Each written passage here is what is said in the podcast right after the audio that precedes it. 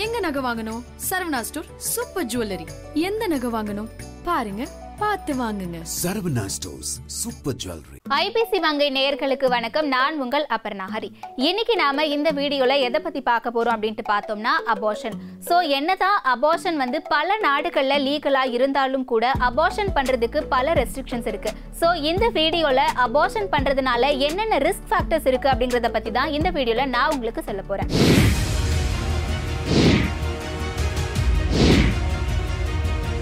எதனால அபார்ஷன் நடக்குது அப்படின்ட்டு பார்த்தோம்னா அபார்ஷன் பண்றதுக்கு நிறைய பேர் நிறைய காரணங்கள் சொன்னாலும் கூட அபார்ஷனுக்கான ரீசன் வந்து ஒவ்வொருத்தருக்கும் வேரி ஆகும். அப்படி பார்க்கும்போது காமன் ரீசன்ஸ் அபார்ஷனுக்கு என்னென்ன அப்படின்ட்டு பார்க்கும்போது கொஞ்ச நாள் இப்போதைக்கு குழந்தை வேண்டாம் அப்படின்னு நினைச்சிருப்பாங்க. இல்லை வந்து செகண்ட் பேபி வேண்டாம் எனக்கு ஃபர்ஸ்ட் பேபியே போதும் அப்படின்னு நினைக்கிறவங்களும் இருந்திருப்பாங்க. ஃபினான்ஷியலி நான் ஸ்டேபிளா இல்லை அப்படின்னு நினைக்கிறவங்களும் இருந்திருப்பாங்க. இல்லை வந்து என்னுடைய கரு ரொம்ப வீக்கா இருக்கு அதனால நான் அபார்ட் பண்றேன் அப்படின்னு நினைக்கிறவங்களும் இருக்காங்க. அது மட்டும் இல்லாம நிறைய பேர் வந்து எனக்கு வந்து ஒரு குழந்தையே போதும் இவங்களுடைய ஃபியூச்சரில் மட்டும் நான் ஃபுல்லாக ஃபோக்கஸ் பண்ண போகிறேன் அப்படின்னு நினைக்கிறவங்களும் இருக்காங்க. இல்லை ஹெல்த் ரிலேட்டட் இஷ்யூஸ் இருக்கும். அவங்க பார்ட்னர் கூட நிறைய இஷ்யூஸ் இருக்கும். அது மட்டும் இல்லாமல் சப்போஸ் நான் ஒரு ட்ரீட்மெண்ட் எடுத்துகிட்டு இருக்கேன் அப்படின்னா என்னோட ட்ரீட்மெண்ட் வந்து என்னோட குழந்தைய பாதிச்சிடக்கூடாது அப்படின்றதுக்காக ஒரு சிலர் வந்து அவாய்ட் பண்ணுவாங்க. சப்போஸ் நான் வந்து ப்ரெக்னெண்ட்டாக இருக்கேன் அப்படிங்கிறதுனால எனக்கு வரக்கூடிய ஆப்பர்ச்சுனிட்டிஸ் வந்து எங்கே வராமல் போயிடுமோ அப்படின்ற பயத்தினாலையும் அவாய்ட் பண்ணுறவங்க இருக்காங்க.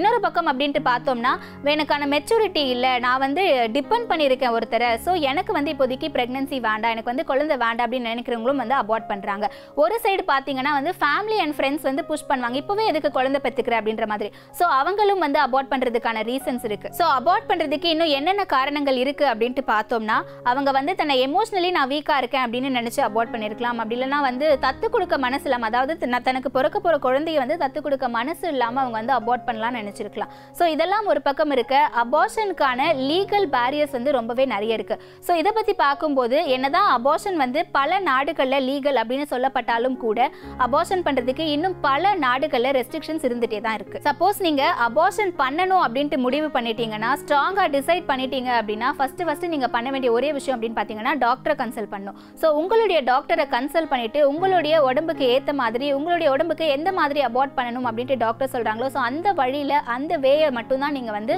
அபார்ஷன் பண்ணணும். நீங்கள் அபார்ஷன் பண்ணணும்ட்டு டிசைட் பண்ணிட்டீங்க அப்படின்னா அது வந்து முழுக்க முழுக்க உங்களுடைய பர்சனல் சாய்ஸ் பட் நீங்கள் எவ்வளோ நாள் ப்ரெக்னெண்ட்டாக இருக்கீங்க அண்ட் உங்களுடைய ஹெல்த் கண்டிஷன் எப்படி இருக்கு அப்படின்றத பார்த்துட்டு டாக்டர் உங்களுக்கு வந்து ஒரு வழியை ரெக்கமெண்ட் பண்ணுவாங்க. ஸோ அந்த வழியில தான் நீங்கள் வந்து அபோஷன் பண்ணணும். அபோஷனில் ரெண்டு டைப்ஸ் இருக்குது ஒன்று வந்து சர்ஜிக்கல் அபோஷன் இன்னொன்று வந்து medical abortion so surgical abortion அப்படின்ட்டு பார்க்கும்போது இது வந்து இன்கிளினிக் அபோஷன் அப்படின்ற மாதிரி சொல்கிறாங்க இந்த இன்கிளினிக் அபோஷன் ப்ராசஸ் எப்படி நடக்கும் அப்படின்ட்டு பார்த்தீங்கன்னா உங்களுடைய அதாவது விமனுடைய யூட்ரஸில் இருக்க அந்த ப்ரெக்னன்சி டிஷ்யூஸை வந்து ரிமூவ் பண்ணிடுவாங்க. ஸோ இதுதான் வந்து in clinic abortion or surgical abortion சொல்றாங்க. ஸோ இந்த சக்ஷன் அபார்ஷன் ப்ராசஸ் எப்போ நடக்கும் அப்படின்ட்டு பார்த்தோம்னா fourteen to sixteen weeks of பிரெக்னன்சில தான் வந்து இந்த ப்ராசஸ் நடக்கும். அண்ட் இதுதான் வந்து மோஸ்ட் காமன் ப்ராசஸ் அப்படின்ற மாதிரி டாக்டர் தரப்புல இருந்து சொல்றாங்க. இன்னொன்று பார்த்தோம்னா D and E abortion D and E அபார்ஷன்ல வந்து என்ன மாதிரியான ப்ராசஸ் நடக்கும் அப்படின்ட்டு பார்த்தோம்னா இதுல வந்து சர்ஜிக்கல் அண்ட் சக்ஷன் ரெண்டு ட்ரீட்மெண்ட்டுமே யூஸ் பண்ணி நம்மளுடைய யூட்ரஸை எம்டி பண்ணுவாங்க. ஸோ இந்த ப்ராசஸ் ஆனது சிக்ஸ்டீன்த் வீக் ஆஃப் பிரெக்னன்சில தான் வந்து நடக்கும். ஸோ இந்த இன்கிளினிக் அபார்ஷன் பண்ணுறதுக்கான டைம் டியூரேஷன் அப்படின்ட்டு பார்த்தோம்னா ஃபைவ் டு டென் மினிட்ஸ் ஆகும். அது மட்டும் இல்லாமல் இந்த இன்கிளினிக் அபோஷன் பண்ணுறவங்க எல்லாருமே நைன்டி நைன் பர்சன்ட் வந்து சக்ஸஸ்ஃபுல்லாக தான் முடிஞ்சிருக்கு. ஸோ அடுத்ததாக வந்து மெடிக்கல் அபோஷன் ஸோ இந்த டைப் ஆஃப் அபோஷன் நீங்கள் பண்ணும்போது மெடிகேஷன்ஸ் மூலயமா டேப்லெட்ஸ் யூஸ் பண்ணியே ப்ரெக்னன்சியை என் பண்ணிக்கலாம். இதை பற்றி இன்னும் விரிவாக பார்க்கும்போது நைன்டி ஃபைவ் பர்சன்ட் இது வந்து இன்னும் எஃபெக்டிவாக இருக்கும். அண்ட் அது மட்டும் இல்லாமல் இந்த டைப் ஆஃப் அபார்ஷனை நீங்கள் எடுத்துக்க போகிறீங்க அப்படின்னா நீங்கள் வந்து கண்டிப்பாக ரெண்டு வாட்டி டாக்டரை கன்சல்ட் பண்ணணும்.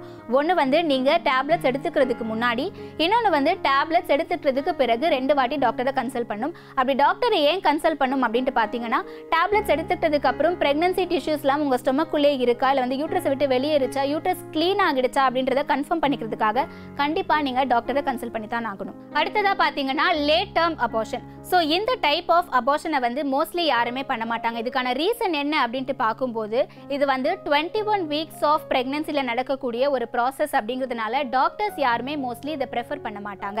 அண்ட் அது மட்டும் இல்லாமல் இது வந்து இருக்கிறதுலையே அன்காமன் டைப் ஆஃப் அபார்ஷன் அப்படின்னும் டாக்டர் சொல்கிறாங்க இது ஒரு பக்கம் இருக்க இன்னொரு பக்கம் இது வந்து பார்ஷியல் பர்த் ப்ரெக்னன்சி அப்படின்னும் ஒரு பக்கம் சொல்லப்படுது. ஸோ அபார்ஷன் பண்ணுறது என்னதான் சேஃபாக இருந்தாலும் கூட இதில் வந்து ரிஸ்க் ஃபேக்டர்ஸ் நிறைய தான் இருக்குது ஸோ என்னென்ன ரிஸ்க் இருக்குது இதில் அப்படின்ட்டு பார்க்கும்போது ஹெவி ப்ளீடிங் இருக்கும். அதாவது வந்து ப்ளீடிங் நிற்காம போயிட்டே இருக்கும். இன்ஃபெக்ஷன்ஸ் அதிகமாகிறதுக்கான வாய்ப்புகள் இருக்கு. உங்களுடைய யூட்ரஸ்ல வந்து சரியா க்ளீன் பண்ண மாட்டிருப்பாங்க வந்து பிரெக்னன்சி டிஷ்யூஸ் உங்களுடைய யூட்ரஸ்ல தங்கிடும்.